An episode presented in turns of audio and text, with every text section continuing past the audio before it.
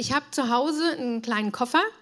Das ist so ein, ähm, ein feuersicherer Aktenkoffer. Den habe ich vor vielen Jahren mal gepackt, weil ich gedacht habe, es war so die Empfehlung, irgendwie die Behörden sagen das ja immer mal, dass es sinnvoll ist, wenn man so wichtige Dokumente griffbereit hat. Und in diesem Koffer habe ich auch unser Familienstammbuch mit drin. Da sind die Geburtsurkunde, da ist unsere Hochzeitsurkunde, Heiratsurkunde drin und da sind auch die Geburtsurkunden unserer Kinder drin. Was da allerdings, äh, glaube ich, nicht drin ist, äh, sind, ist meine Geburtsurkunde oder die Geburtsurkunde meines Mannes. Und ich muss ganz ehrlich sagen, ich weiß überhaupt nicht, wo die ist wahrscheinlich irgendwo bei meinen Eltern oder keine Ahnung, wahrscheinlich habe ich sie schon irgendwann mal gebraucht. Beim Heiraten braucht man sie wahrscheinlich. Ich weiß es nicht. Was meint ihr? Es gibt eine Geburtsurkunde von mir, aber also es gibt keine Geburtsurkunde vielleicht von mir, aber gibt es mich denn? Gibt mich trotzdem. Ich stehe hier. Das heißt, ähm, ich lebe. Also bin ich irgendwann mal geboren worden.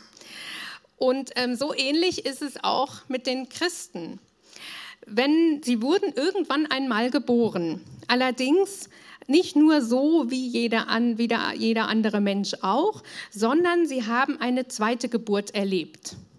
Und die ähm, Amerikaner, die machen da auch eine Unterscheidung, wenn sie von den Christen sprechen. Die sprechen von allgemein von Christians und dann sprechen sie aber auch von Born-Again Christians. Hier im Deutschen ist es eigentlich nicht so geläufig, aber es bedeutet, es ist jemand ein wiedergeborener Christ. Ja, und die Namenschristen, das sind also die, also jetzt von den Amerikanern mal aus, die ähm, normalen Christen sind die, die einfach sonntags in die Kirche gehen, hoffentlich, oder eben einfach auch ab und zu bei den ähm, bei den äh, Sakramenten teilnehmen, vielleicht aus Tradition. Ähm, und die Born-Again Christians, damit meinen sie diejenigen, die sagen von sich, dass sie eine Bekehrung erlebt haben oder zumindest eine Hinwendung zu Gott und ihm glauben und auch das Glauben, was in der Bibel drin steht. Ja, an dem Beispiel vorne dran merken wir auch schon, ähm, es ist nicht so entscheidend, dass ich jetzt genau sagen kann, wann und wie, ähm, wie äh, oder dass ich beweisen kann, dass ich geboren bin, sondern entscheidend ist, dass diese Geburt, diese Wiedergeburt irgendwann mal stattgefunden hat. Und Jesus sagt zu Nikodemus, wenn jemand nicht von neuem geboren wird, dann kann er das Reich Gottes nicht sehen, geschweige denn hineingehen. Das bedeutet, wer nicht von neuem geboren ist, der hat kein Verständnis davon, was in Gottes Welt oder in Gottes Reich, in seinem Königreich vor sich geht. Das bedeutet zum Beispiel, dass wenn etwas geschieht, ähm, wo man sehen könnte und sagen könnte, ach, das ist, ähm, Gott hat da ein Wunder getan, dann sagt so jemand vielleicht, hm, das war ein glücklicher Zufall. Also er glaubt einfach vielleicht nicht daran, dass das Gottes Wirken ist. Er sieht nichts von Gottes Reich und er glaubt auch nicht, dass das mit ihm persönlich jetzt so viel zu tun hat, dass Jesus ihn von seiner Sünde und Schuld befreit hat. Aber jetzt kommen wir mal gleich dazu, was es eigentlich bedeutet, von neuem geboren zu werden.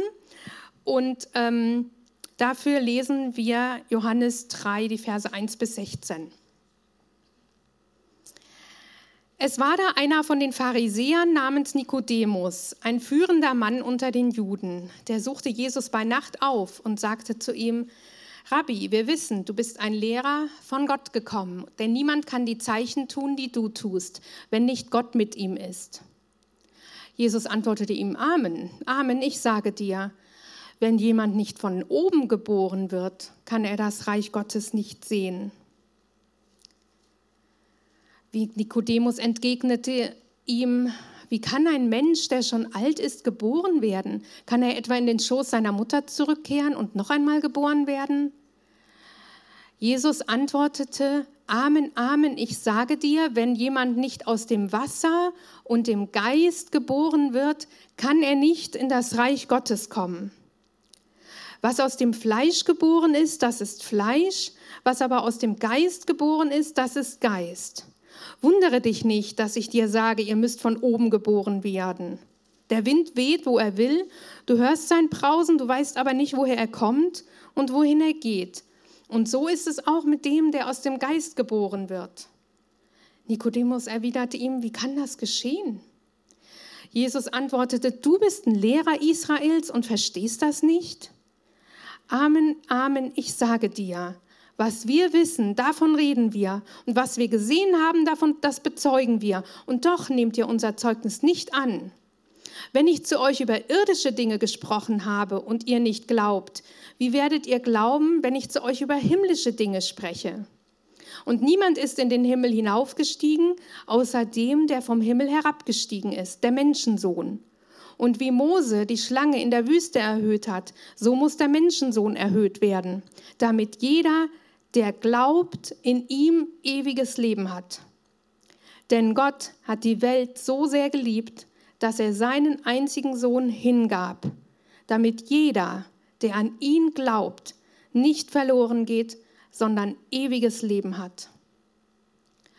Der Heilige Geist bewirkt also in uns diese Wiedergeburt, er lebt in uns, leitet uns und er lässt uns ewig leben.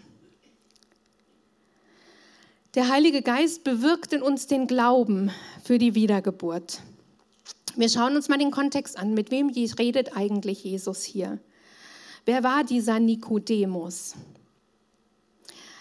Zu wem sagt Jesus, wenn du nicht von neuem geboren wirst, wirst du nichts vom Reich Gottes mitbekommen und auch nicht hineingehen.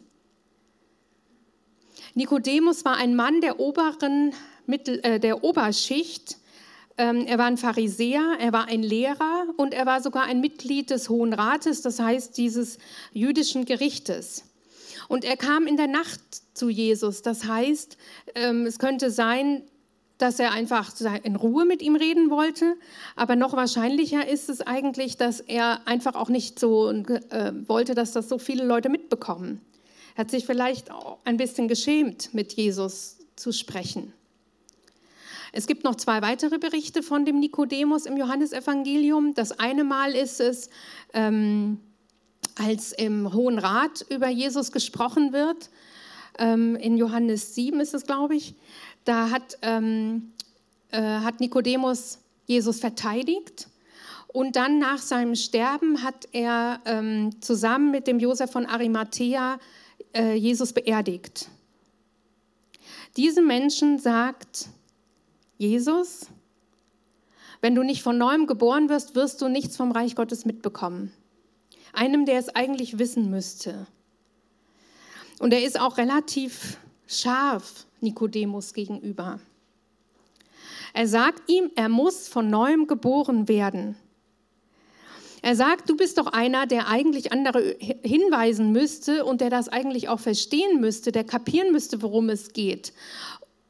Und es gibt auch im Alten Testament Hinweise dafür, dass, ähm, ein, dass, ein, dass wir einmal erneuert werden. Er hätte eigentlich jemand sein müssen, der darüber unterrichtet und in Wirklichkeit versteht er es gar nicht. Er versteht es nicht, wie das, was das für ihn persönlich, wie das geht. Und da sehen wir auch schon, das ist was, was uns auch so gehen kann, dass wir vielleicht viel wissen über Gottes Wort, dass wir vielleicht aus der Bibel ganz viel zitieren können und dass wir vielleicht sogar lehren andere und dennoch nicht das erlebt haben und merken und wissen, was das heißt, von neuem geboren zu werden, nämlich dass der Heilige Geist in uns lebt. Dass wir nicht mehr nur Menschen aus Körper und Seele sind. Nikodemus fragt ihn, Nikodemus 3, Vers 4 bis 5. Nikodemus entgegnet ihm, wie kann ein Mensch, der schon alt ist, geboren werden? Wie geht das? Kann er in den Schoß seiner Mutter zurückkehren und noch einmal geboren werden? Und Jesus antwortet, wenn jemand nicht aus dem Wasser und dem Geist geboren wird, kann er nicht in das Reich Gottes kommen. Was ist das? Eine Geburt aus Wasser und Geist. Wiedergeburt geschieht aus Wasser und Geist. Über dieses Wasser habe ich bisschen nachgedacht. Die Kommentare sagen dies und das und irgendwann habe ich gedacht, das ist so eigentlich logisch. Wofür brauchen wir das Wasser? Zum Reinigen, genau. Zum Reinigen. in der Taufe haben wir dieses Bild des Wassers, da werden wir untergetaucht, wir begraben das alte Leben, das werden rein gewaschen, symbolisch, stehen auf, auferstehen zu ewigem Leben und sind rein und gehören Christus. Die Wiedergeburt geschieht allerdings nicht genau in der Taufe, sondern wahrscheinlich kurz davor. Es braucht aber dafür Wasser und das Wasser ist ein Symbol für die Reinigung unseres Herzens. Wie geschieht Reinigung? Was heißt das praktisch? Das kann zum Beispiel heißen, dass du im Gottesdienst sitzt und eine Predigt hörst oder die Lobpreislieder mitsingst und dann fällt dir ein, oh Mann, ich habe letzte Woche ähm, meinen Chef angelogen, der hat gefragt, wer hier diesen Mist fabriziert hat und ich habe so getan, als wüsste ich von nichts.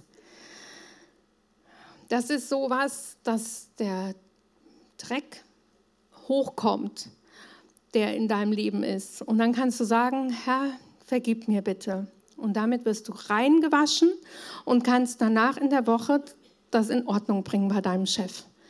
Das ist sowas, Wiedergeburt durch Wasser. 1. Johannes 1, Vers 9 steht, wenn wir unsere Sünden bekennen, ist er treu und gerecht, er vergibt uns die Sünden und er reinigt uns von allem Unrecht. Was heißt das, seine Sünden zu bekennen? Es heißt das, Gott entweder zu sagen, im Gebeten zu sagen, Herr Jesus, ich habe das und das gemacht, es tut mir leid. Man kann es aber auch so machen, dass man das alles aufschreibt. Und vielleicht ist es manchmal, gerade wenn man so, wenn einem das alles so relativ neu ist und einem viele Dinge einfallen, dass man das mal in so einer Art Brief vielleicht mal alles zu Papier bringt, was da so einem einfällt und was dann so hochkommt. Kann aber auch sein, dass später dann noch mehr einem einfällt. Und alle, die beim letzten Alpha-Kurs hatten wir einen Abend, wo wir das so gemacht haben. Da haben wir in einem Brief die Dinge aufgeschrieben, die wir Gott Jesus bekennen wollten. Und wir haben das im Gebet zu Gott gebracht. Wir haben ihn um Vergebung gebeten und haben dann anschließend diese Briefe in einem kleinen Feuer draußen verbrannt. Wenn du Dinge hast, die, für die du schon viele Male vielleicht gebetet hast und gedacht hast, ich bin doch rein davon, dann kann es helfen, das einem Seelsorger oder einem Pastor zu sagen. Die Katholiken nennen das die Beichte.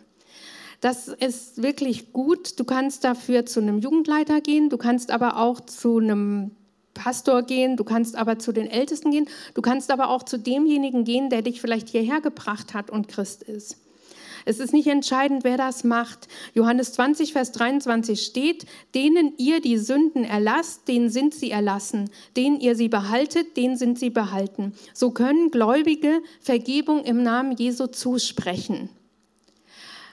Wenn du das möchtest, ganz konkret, kannst du das so machen. Kannst einfach mal einen Termin vereinbaren, dich treffen und das aussprechen und Vergebung zugesprochen bekommen. Ja, der Mensch, der erneuerte Mensch wird durch Wasser und Geist geboren. Was bedeutet der Geist? Es ist der Heilige Geist, der Geist Jesu, der uns an Jesus glauben lässt. Es fängt niemand an zu glauben, Jesus zu vertrauen, wenn nicht der Heilige Geist in ihm das bewirkt. Wir können das nicht selbst machen. Wir können uns nicht selbst gebieren. Es braucht dafür Wasser und Geist. Auch für das Wasser, dass wir Sündenerkenntnis haben, braucht es den Heiligen Geist. Der Heilige Geist lässt uns an Jesus glauben. Wiedergeburt geschieht so, dass ich spüre, dass ich Reinigung brauche und mein Vertrauen und meine Hoffnung auf Jesus setze und ihm glaube. Mein Part ist dann einfach, das anzunehmen, und Gott für dieses Geschenk zu danken und mein Vertrauen ganz und gar auf Jesus zu setzen. Und dann geht es darum, in meinem Leben einen Herrschaftswechsel zuzulassen. Ich möchte zu dieser Verdeutlichung, warum, was sollen wir denn glauben, möchte ich dieses Bild nochmal bringen, was, ähm, was Jesus hier Nikodemus sagt. Und zwar das Beispiel von der Schlange. Jesus sagt, es geht darum, dass du dein ganzes Vertrauen, all deine Hoffnung auf mich, auf Jesus setzt. Und dazu bringt er ein Beispiel, das Nikodemus kennt, denn er ist ja ein äh, Gelehrter, auch der Schrift, und er weiß, dieses Bild der Schlange, das wird in 4. Mose beschrieben. Und zwar wandert, wandert das Volk Israel durch die Wüste, beschwert sich und erlebt Bestrafung durch giftige Schlangen, die in das Lager kamen und viele töteten. Und Gott gab Mose das Gegengift, und zwar das Gegengift war, dass er eine Schlange aus Bronze anfertigen sollte und er sollte sie auf einen Stab setzen und hoch hinhalten, so dass die Menschen dorthin schauen konnten. Und alle, die dorthin schauten und an die, die Schlange ansahen, wurden geheilt. Und so sagt Jesus, genau so ist das. Jesus wird erhöht werden, damit jeder, der an ihn glaubt, ewiges Leben haben kann. Und wir sehen das schon in dem Bild, es ist so klar und deutlich. Jesus ist der, auch wie die Schlange, das Böse war, indem er, also er war nicht das Böse, aber in dem Moment schon, weil er alles Böse, was wir getan haben, auf sich nahm und stellvertretend für das, was wir getan haben, starb. Und indem wir ihn anschauen, ihn den Gekreuzigten und unsere Schuld auf ihn werfen, werden wir geheilt und werden wir rein, werden wir frei von Schuld. Die ganze Menschheit ist wie von einer tödlichen Krankheit geplagt, wie dieser Schlangenbiss. So sind wir voll von Gift und das Gegengift, das einzige Gegengift, was es gibt gegen Sünde und Schuld, wo wir frei werden können, davon ist es, Jesus, den Gekreuzigten, anzuschauen. Indem ich Jesus anschaue, das Kreuz anschaue, finde ich Vergebung meiner Schuld. Indem ich ihn anschaue und ihm glaube und sage, danke, dass du für meine Schuld gestorben bist, werde ich ewig leben. Johannes 3, Vers 16. Gott hat die Welt so sehr geliebt, dass er seinen einzigen Sohn hingab, damit jeder, der an ihn glaubt, ihn ansieht, sein Vertrauen auf ihn setzt, nicht verloren geht, sondern ewiges Leben hat. Das ist der Gegenstand dessen, was wir glauben.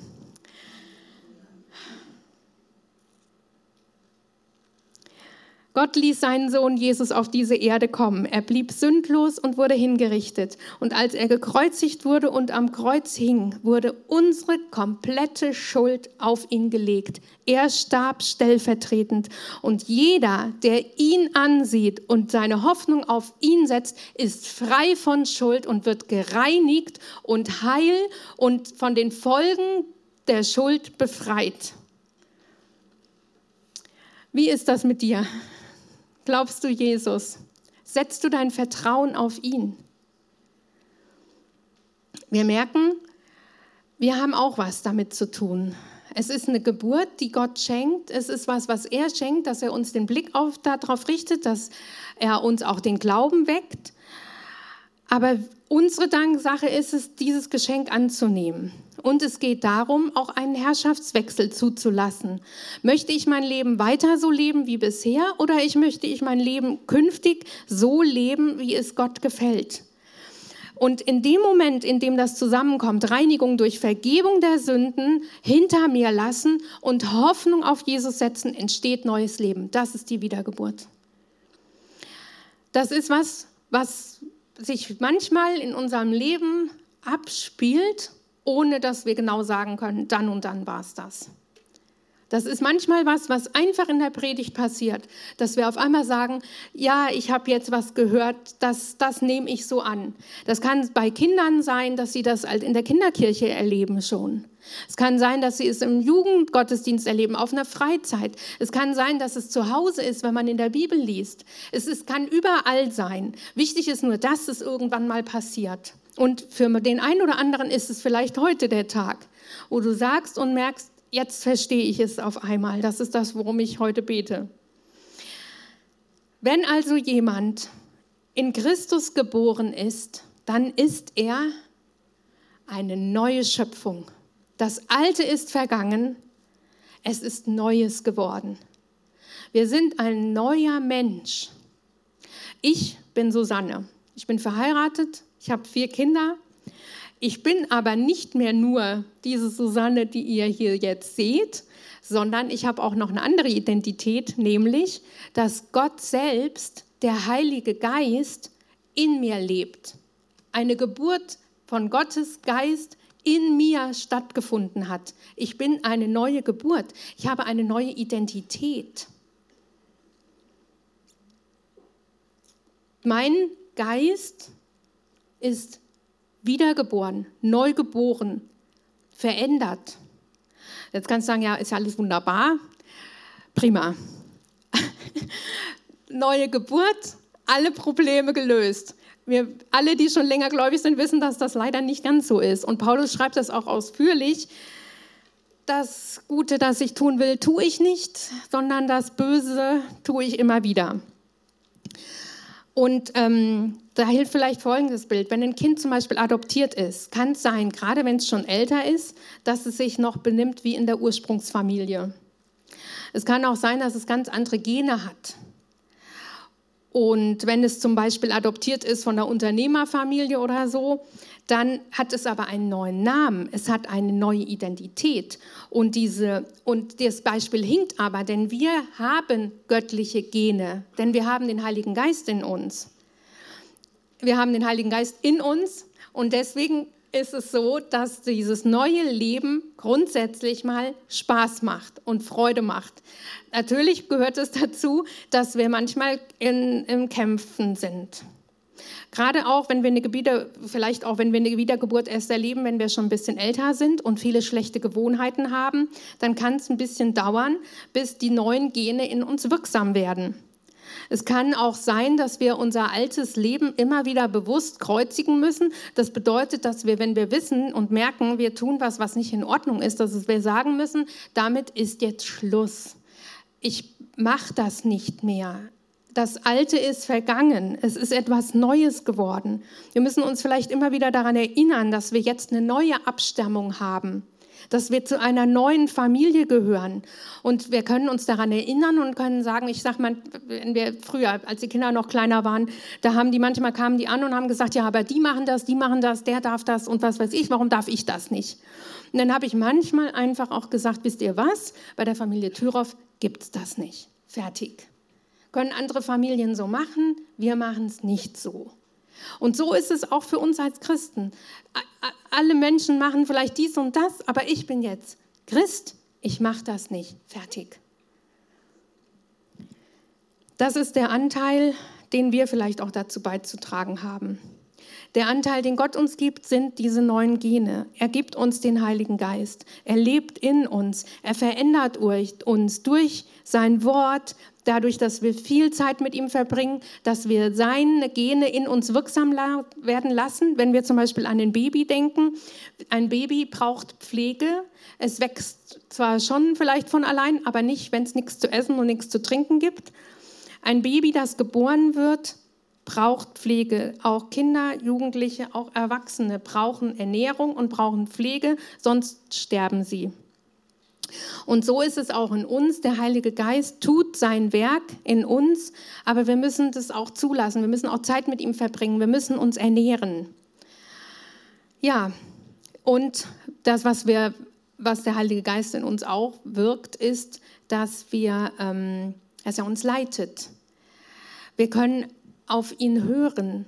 Wir können zum Beispiel, wenn wir beten, nicht nur reden und unsere Bitten vor ihn bringen, sondern wir können auch vielleicht schweigen und sagen, rede Herr, denn dein Knecht hört. Und dann können wir ihn anschauen und hören, was er uns sagt. Und in Epheser 4, Vers 30 heißt es, betrübt nicht den Heiligen Geist Gottes, den ihr als Siegel empfangen habt für den Tag der Erlösung. Wir haben den Heiligen Geist empfangen und wir sollten, wenn wir immer wieder ermahnt werden, Dinge nicht zu tun und sie trotzdem tun, dann betrüben wir den Heiligen Geist. Und dann kann ich auch einfach mal, dann, dann sagt Jesus, betrübt ihn nicht und gehorcht mir. Das kommt auch später noch. Hier in Johannes 3, Vers 21 haben wir jetzt nicht gelesen. Wer die Wahrheit tut, kommt zum Licht, damit offenbar wird, dass seine Taten in Gott vollbracht sind. Wenn wir wahrhaftig leben, treten wir ein in das Licht und damit zeigt sich, dass wir Gottes Kinder sind, dass wir neu geboren sind. Das ist praktisch wie ein Beweis, dass wir uns, dass wir neu sind, dass wir da sind, dass es einen neuen Menschen in uns gibt. Wenn man von dem neuen Menschen gar nichts merkt, wenn da keine Liebe, keine Freude, keine Barmherzigkeit, kein gar nichts von Gottes Geist zu empfangen ist, dann ist die Frage, wie viel, wie viel, wie viel Geist ist denn da in mir? Wahrheit sagen, authentisch leben, sich nach ihm ausrichten, das bedeutet in das Licht treten. Dann leben wir verantwortlich. Und bei diesen Dingen ist es so, Gott ist es, der in uns das Wollen schenkt und auch das Vollbringen. Er schenkt uns das. Wenn er uns das Wollen schenkt, wenn wir merken, okay, ich möchte mich ändern, ich möchte gerne von dieser Gewohnheit loslassen, dann schenkt er auch das Vollbringen. Sein Geist in uns schenkt das. Hoffen wir, beten wir, dass das heute so passiert. Ja. Es sind zwei Dinge, die ich tun kann und auch tun muss, um die neue Geburt in mir wachsen zu lassen, das alte Leben hinter mir lassen, immer wieder kreuzigen und mich auch von Gottes Geist leiten lassen. Wenn ich mich von Gottes Geist leiten lasse, ähm, Römer 8, Vers 14, die sich vom Geist Gottes leiten lassen, sind Kinder Gottes. Das ist ein Zeichen, dass ich ähm, Kind Gottes bin. Der Heilige Geist bewirkt in uns den Glauben für die Wiedergeburt. Er lebt in uns, er leitet uns und er lässt uns ewig leben. Er lässt uns ewig leben. Wir gehören zur Familie. Ein Kind vielleicht von der Unternehmerfamilie oder so erhält vielleicht schon monatliche Alimente oder lebt vielleicht schon in einem schönen Haus. Aber irgendwann einmal wird es alles erben. Und so ist es auch mit uns. Wir sind Kinder Gottes, das heißt Erben in seinem Reich. Und spätestens, wenn wir hier einmal die Augen schließen, dann werden wir Gottes Königreich da einen Anteil am Erbe haben. Wir werden Erbe sein. Wir sind seine Kinder. Wir haben hier schon Rechte und Privilegien, aber vollkommen offenbar wird unsere neue Identität und dieser ganze Reichtum, in den wir hineingeboren werden, erst, wenn wir in einem neuen Körper sind und unvergänglich in Gottes Königreich leben. Wir werden ewig leben. Gott hat die Welt so sehr geliebt, dass er seinen einzigen Sohn hingab, damit jeder, der an ihn glaubt, nicht verloren geht, sondern ewiges Leben hat. Das ist ein Bibelvers, den muss man eigentlich auswendig können. Wollen wir mal den laut gemeinsam sagen? Denn Gott so sehr geliebt, dass er seinen einzigen Sohn hingab, damit jeder, der an ihn glaubt, nicht verloren geht, sondern ewiges Leben hat und gleich nochmal und guckt mal, wie weit ihr ihn schon auswendig könnt. Denn Gott hat die Welt so sehr geliebt, dass er seinen einzigen Sohn gab, damit jeder, der an ihn glaubt, nicht verloren geht, sondern ewiges Leben hat. Wer an Jesus glaubt, wird das ewige Leben haben. Und der Heilige Geist ist das Angeld, ein Pfand für das ewige Leben, das wir einmal erben werden. An dieser neuen Geburt und an dieser neuen Identität kann niemand was ändern. Auch wenn ich das nicht sehe und fühle, ist das so. Ich bin trotzdem eine neue Schöpfung, ein Kind Gottes. Wir werden neu geboren durch Wasser und Geist. Das Wasser steht für die Reinigung, für die Reinigung von Sünden. Und der Heilige Geist bewirkt in uns den Glauben, dass Jesus am Kreuz aus Liebe sein Leben für uns gab. Wasser und Geist. Wir setzen unser ganzes Vertrauen auf ihn und sein Geist lebt in uns. Wir hören auf ihn und wir gehorchen ihm und sein Geist leitet uns. Wir sind eine neue Schöpfung mit neuen Genen, mit dem Heiligen Geist in uns. Und wir werden ewig leben über den Tod hinaus. Ich möchte euch jetzt zwei Fragen stellen. und euch auch zwei Möglichkeiten geben, auf diese Fragen zu antworten. Die erste Frage ist, glaubst du an Jesus? Setzt du dein Vertrauen auf ihn? Bist du neu geboren durch Wasser und Geist?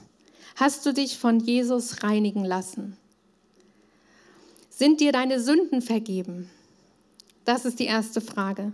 Und wenn du dir da nicht ganz sicher bist, dann möchte ich dich einladen, dass du jetzt gleich, also wir machen Folgendes. Wir haben gleich, wenn ich das lossage, haben wir fünf Minuten, fünf, nicht länger, wo ihr an eine dieser beiden Stationen gehen könnt. Da werden ähm, ähm, Roland Marion und ähm, Alexander und Doris stehen. Und da habt ihr die Möglichkeit, euer Leben Jesus anzuvertrauen. Du kannst jetzt gleich zu einer der, drei, zu, zu einer der zwei Stationen gehen und ein Übergabegebet, was ich ausgedruckt habe und was dort liegt, laut lesen, laut sprechen. Du kannst es auch erstmal selbst lesen in Ruhe und kannst darüber nachdenken, kannst auch deine eigenen Worte benutzen. Du kannst aber auch den Text benutzen, den wir da haben. Der liegt da aus und sag und sprich das laut aus. Das hat den Vorteil, dass du einen Zeugen hast und derjenige kann dir auch Vergebung zusprechen. Das zweite ist, der Heilige Geist wohnt in dir. Merkst du davon was? Willst du ihn noch stärker in dir wirksam werden lassen? Wenn du das möchtest und auf ihn auf, auch lernen möchtest, noch mehr auf ihn zu hören, was er dir sagt, dann kannst du auch zu einer der beiden Stationen geben und einmal dich kurz segnen lassen mit dem Zuspruch, der in Römer 5, Vers 5 steht.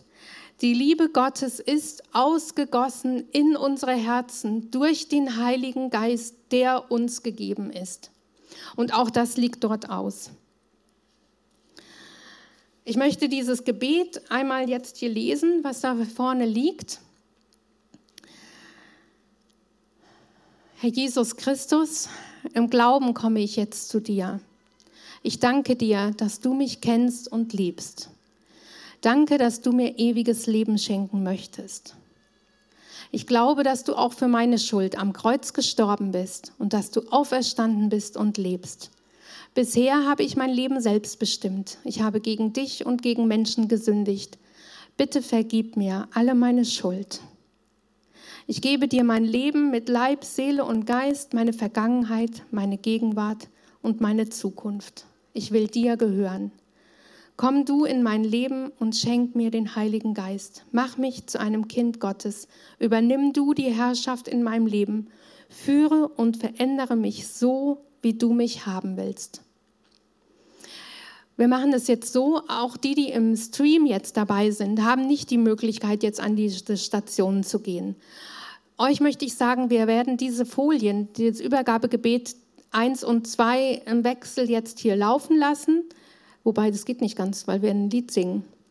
Gut, müssen wir schauen, wie wir das gleich machen. Wir lassen es mal noch einen Moment laufen und dann singen wir das Lied gemeinsam, was aber auch das ausdrückt. Und euch möchte ich bitten, dich möchte ich bitten, dass du vielleicht zu demjenigen gehst, den du kennst, der wiedergeborener Christ ist und mit ihm gemeinsam dieses Gebet liest. Ich denke, wir stellen den Text auch später am Nachmittag einfach in den Chat mit rein, sodass du den nochmal nachlesen kannst. Und geh zu jemandem, der wiedergeboren ist, den du kennst, und mach das auch. Und dann ist es genauso, wie wenn du es jetzt hier machst. Seid ihr mit dieser Vorgehensweise so einverstanden? Wir haben jetzt ein Lied, wir haben fünf Minuten, das dauert nicht lange. Ihr könnt jetzt zu den Stationen gehen.